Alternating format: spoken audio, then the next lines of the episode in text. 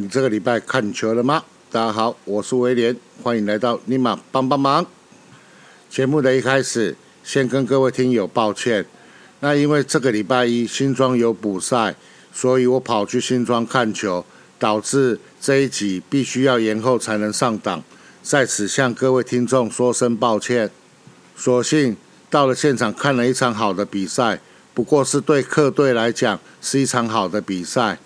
这场比赛的内容，就让我们在下一段的时候再好好的来聊一下。那另外，在星期天的时候，我第一次带我儿子去看普拉斯利的布邦勇士对战台新梦想家。虽然一张票价要到一千三百块，但是值回票价。两队都想赢啊！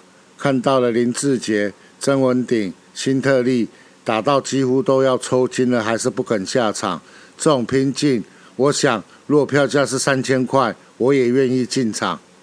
在经历过了两度延长之后，台北富邦勇士终于打败了可敬的对手台新梦想家，闯进了总冠军赛。而在录音的当下，也恭喜新竹街口工程师浴血奋战，击退了来访的新北国王队，闯进了总冠军赛。新竹街口工程师即将和台北富邦勇士。展开七战四胜的总冠军赛，这七场比赛可以预期一定是打的难分难解、精彩可期。篮球比赛的节奏比棒球比赛还要来得紧凑，而且时间来讲，一场比赛大概两个小时，而且又是在室内，而且又是有啦啦队，所以喜欢看棒球的朋友，如果有空的话，也可以找个时间，竹北体育馆。或者是台北的和平体育馆都好，进场感受一下台湾职业篮球的魅力和热血。这个礼拜悍将的比赛原本预定是要打五场，受到了天后的影响，只完整打了一场。另外有一场比赛打到了三局半之后延赛，延到了这个礼拜一，所以实际上到礼拜一为止，悍将只打了两场比赛。在此。先恭喜罗莉拿下了个人生涯的九十九胜，还有就是关于詹志尧詹教练，他在礼拜一的联赛之中代跑，那达成了个人的第九百九十七场的一个初赛。这场比赛很让我感动的是，原本的比赛并没有詹志尧，但在确定联赛至礼拜一的时候，在星期天的时候，总教练邱昌龙。有宣布要让詹志尧在礼拜一的时候出赛，所以在礼拜一的时候，原本没来看球的一些詹志尧的粉丝，都有来到了新庄棒球场替詹志尧加油。我觉得这一点很让我感动。一个球员在他选手的时期，能够有一些粉丝整天追着他跑，在他就算转队了之后，也能够在他重要的时刻。能够出席陪伴他，我想当天对于詹教练来讲，心情绝对是非常的五味杂陈。另外，关于统一狮队的郭布林以及郑凯文这两位选手，谢谢你们两位在星期一补赛的夜晚，让我亲眼见证到了属于统一狮队的都市传说，那就是关于第七局郑凯文的代打，还有第九局郭布林的一个代打。这两位选手在当天的比赛中，分别真的是就在第七局还有第九局都敲出了一支全垒打，真的是对我来讲，虽然悍将是输球，但是见证了这都市的传说，让我心情真的也是雀跃不已啊！当晚，另外一件让我雀跃不已的事情，就是当郭布林在打出全垒打之后，回到了休息室所跳的关于全垒打之舞。他的舞姿就有如王胜伟的一个应援动作，往左跑，往右跑。对我来讲，似乎是有点讽刺一些。在他前一场比赛，因为打出了左外野边线的高飞球，没有跑到二垒，只跑到了一垒，被人家笑说是最深远的一垒安打所做的一个最幽默的回应。我想。他能够做出如此的回应，代表他并没有被这件事所击倒。自嘲往往是化解尴尬的最好方法，自嘲也往往是证明自己没有问题的一个最好的一个方式。那就诚如我这一集的标题所写的，哲轩先不要。为什么我下这个标题？是因为哲轩这一次在上来到了一军之后，曾经历了连续十三个打席没有安打，而在这十三个打席之中，其中有一个打席是他将球打到了一垒跟本垒边线的一个高飞必死球，而他没有认真的跑。赛后被一些网友。在网络上面批评说他没有认真，没有斗志。而当他开始连续打出了安打之后，连续两次的将球打到了左外野形成安打，然后拼命的跑向了二垒，要把他跑出二垒安打。结果遇到了统一狮队的左外野手郑凯文，传的球又快又准，连续两次的将泽轩刺杀在二垒前。当他第三次在打出了左外野的一垒安打的时候，他跑到了一垒跟二垒大概三分之一处就折板了。我们现场的帮迷都笑了出来，大家都讲：“泽炫这次不要再冲了啊。”长辈讲的事不过三，泽轩你不要再去测试郑凯文了啊！泽轩连续两次的往二垒冲，我想或多或少绝对是和。刚才我所讲的那一个一垒边线的高飞必死球，他没有全力跑被批评有关。那身为职业的选手，我觉得真的也没有必要在网络上直接和这些酸民们你一句我一句的来争论。最好的一个方式，就是用好的表现来让这些酸民们闭嘴。泽炫，你已经证明了你是一个有拼劲的选手，拜托。下次郑凯文在守左外野的时候，要么你不要再冲二垒，要么你的球把它打到右半边。我们都已经有看到了你的拼劲，不用再铁齿了啦。我不是瞎粉，也不是瞎酸，更不是所谓的牡蛎主。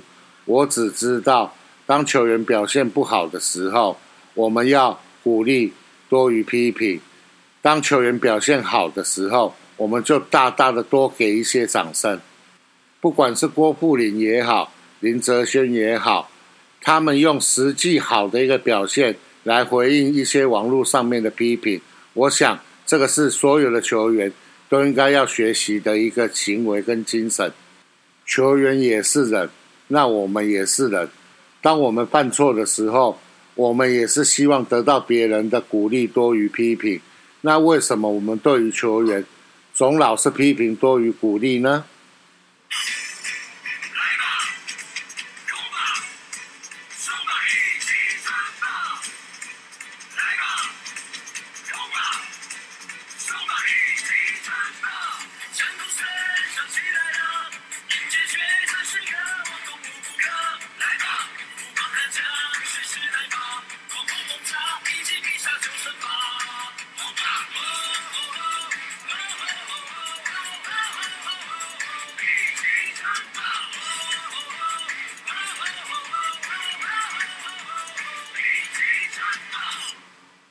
欢迎来到邦邦周报。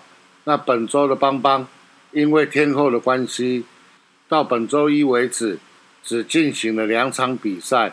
那么我们现在就来简单的看一下这两场比赛的内容。六月十号星期五，统一师在新庄对战富邦悍将。此战有挑战生涯第一百四十八胜的潘威伦和富邦悍将的羊头罗莉同场较劲。上演了一场精彩的投手战，富邦悍将在一局下就有所斩获。李宗贤、范国成连续两次的二垒安打，率先攻下了一分。五局上，统一狮队的打线有所突破。林敬凯、陈杰宪、胡金龙连续三次的安打，将比数追成了一比一平手。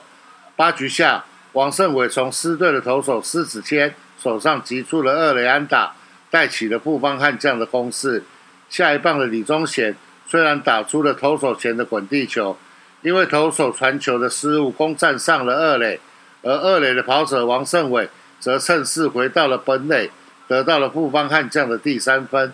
接下来双方都遭到对方投手的压制，未再得到任何的分数。中场，富邦悍将就以三比一打败了统一师，拿下了近期主场的三连胜。此战，罗莉再度缴出了优质先发，主投了六局，被打出了八支安打，送出了四次的三振及一次的保送，仅仅丢掉了一分非自责分，拿下本季的个人二连胜，生涯的第九十九胜，也再度获选了单场的 MVP。而统一狮队的潘威伦同样表现不俗，先发五局被敲八安，送出了两 K，失掉了两分自责分，可惜吞下了败投。潘威伦的生涯第四一百四十八胜，还要再等一等。这一场比赛在野手表现的部分，泽轩的三支三以及张冠廷的三支二是表现亮眼的野手，而在投手的部分，罗莉他投了六局。那总共投出了四次的三振，以及一次的四坏球，那有一分的折失分。而后续接手救援的郭俊麟，他投了一局；王卫勇投了一局；曾君岳投了一局。这三位牛棚投手都没有失分。而在上周的第二场比赛的部分，六月十三号星期一，一样是在新庄统一师对战富邦悍将。原先这场比赛双方的先发投手为两边的王牌本土投手古林瑞阳以及江少庆，在保留补赛后，狮队一样由古林瑞阳续投，悍将则换上了羊头范米特登板。古林在三局下遭到悍将打线单局三支安打连线，一人出局满垒情况下失掉一分，将损害控制到最低。双方带着僵持的比数来到了五局下。范国成从古林手上敲出了中外野方向的三垒安打，再靠着林奕泉的高飞牺牲打回来，得到悍将的超前分。六局上半，统一狮队随即还以颜色，小将邱志成也从范米特的手中打出了左外野方向的三垒安打。下一棒林敬凯也以牺牲飞球帮助统一狮队扳平了比数。双方的焦灼在七局上起了变化。潘杰凯安打上垒后，郑凯文对范米特敲出了右外野方向的平射两分炮，狮队单局从范米特的手上拿到了三分，从此就定定了胜局。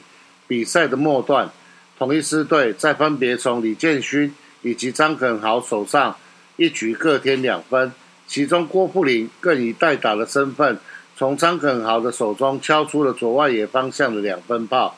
中场，统一狮队。就以十比三打败了富邦悍将，也让富邦悍将中断了主场的三连胜。古林瑞阳以一百二十四球投满六局，被击出了九支安打失三分。但是我这边要强调一下，这个是分开投，这一百二十四球是上个礼拜加这个礼拜的总投球数，然后带有三次的保送以及八次的夺三振，拿下了本季的第四胜。富邦悍将的投手范米特投了四点一局，被打出了五支安打，失掉四分，没有保送，并投出了四次的夺三振。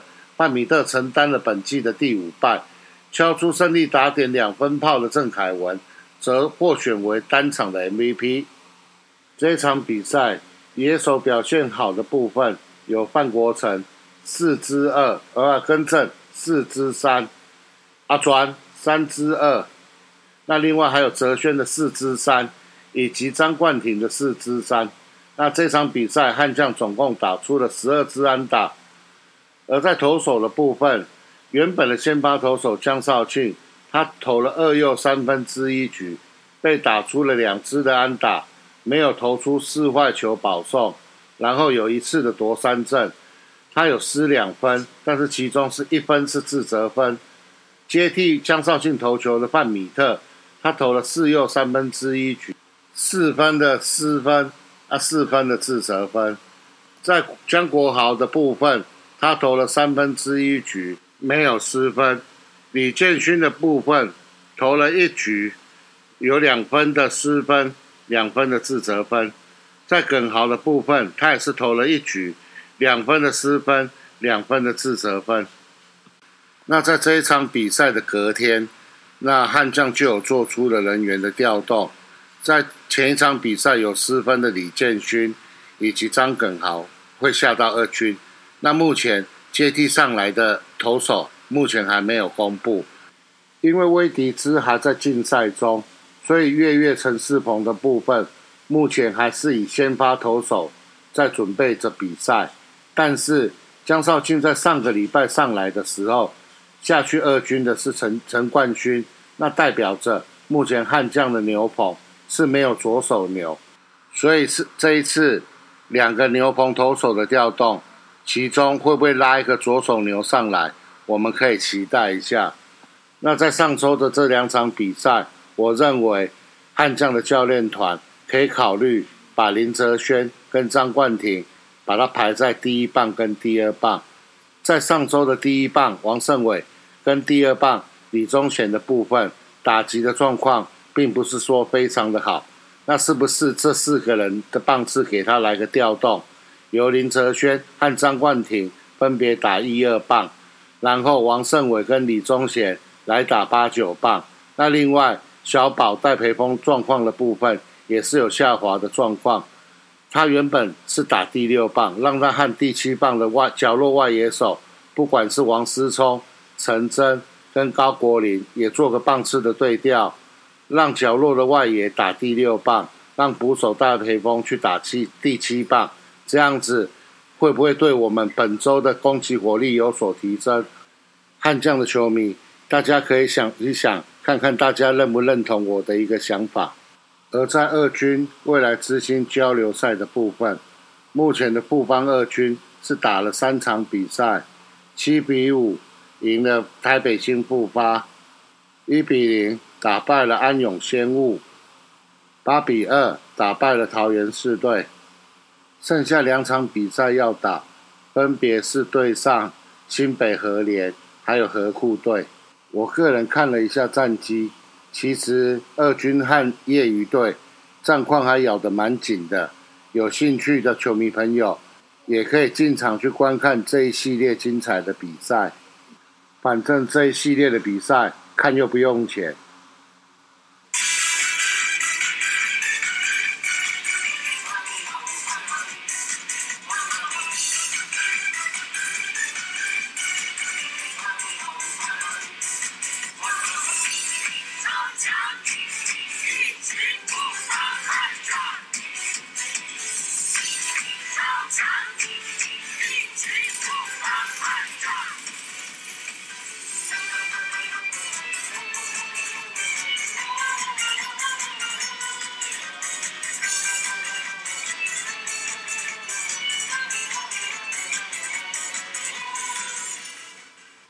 本周赛程的部分，总共富邦悍将要打五场比赛。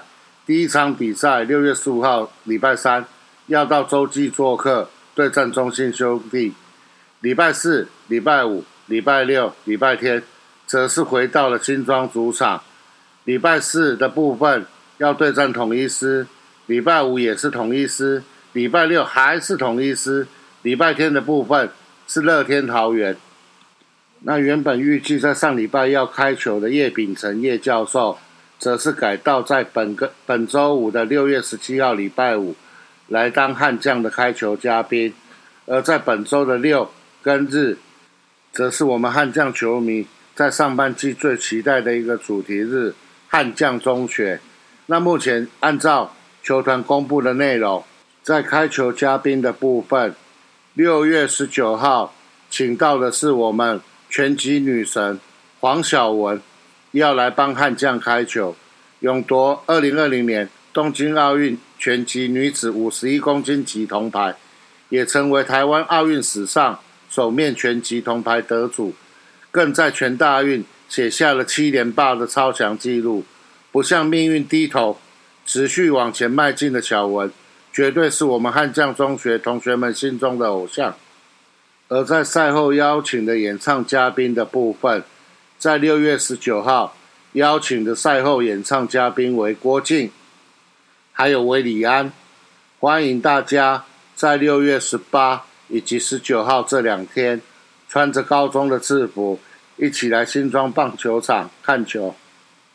而在二军赛程的部分，富邦悍将二军在六月十六号嘉义市十二点半要对战清北和联，而在六月十八号星期六澄清湖要对战和库。那如果战绩有达到前四名的话，则会在礼拜天进行前四名的比赛。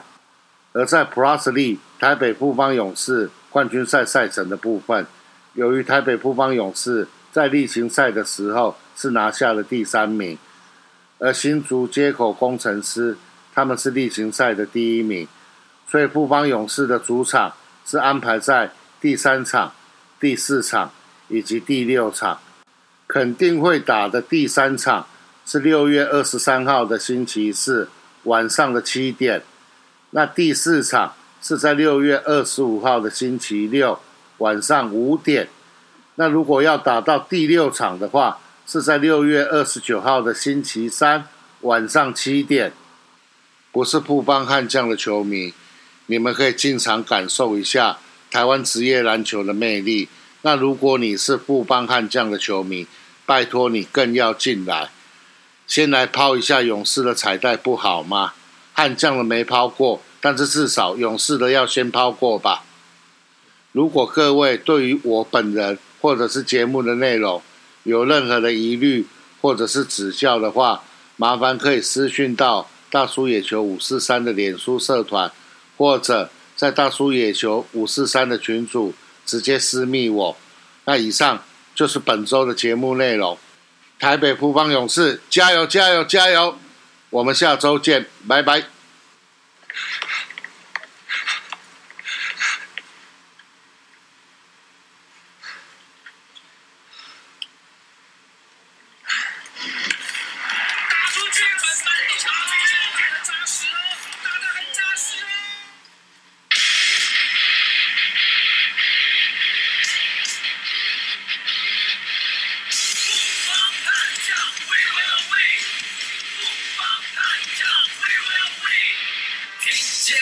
升起，看见那蓝色球衣，跟着那心中信仰前进。海将们全力以赴，我们会继续相信。你有我，更有你，全场坚持拼下去。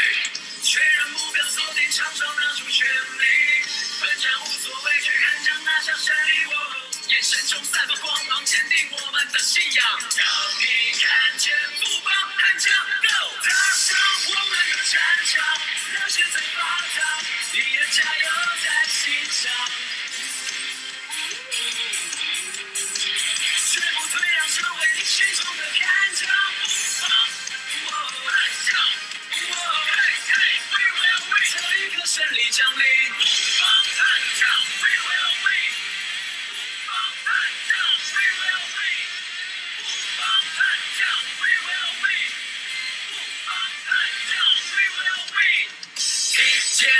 深情，看见那蓝色球衣，跟着那心动信仰前进。寒响了全体一心，我们会继续相信。你有我，跟我有你，全场坚持拼下去。确认目标锁定，场上拿出全力，奋战无所畏惧，看响那场胜利。眼神中散发光芒，坚定我们的信仰。让你看见不邦，寒响 Go，踏上我们的战场，热血在发烫。加油在心上，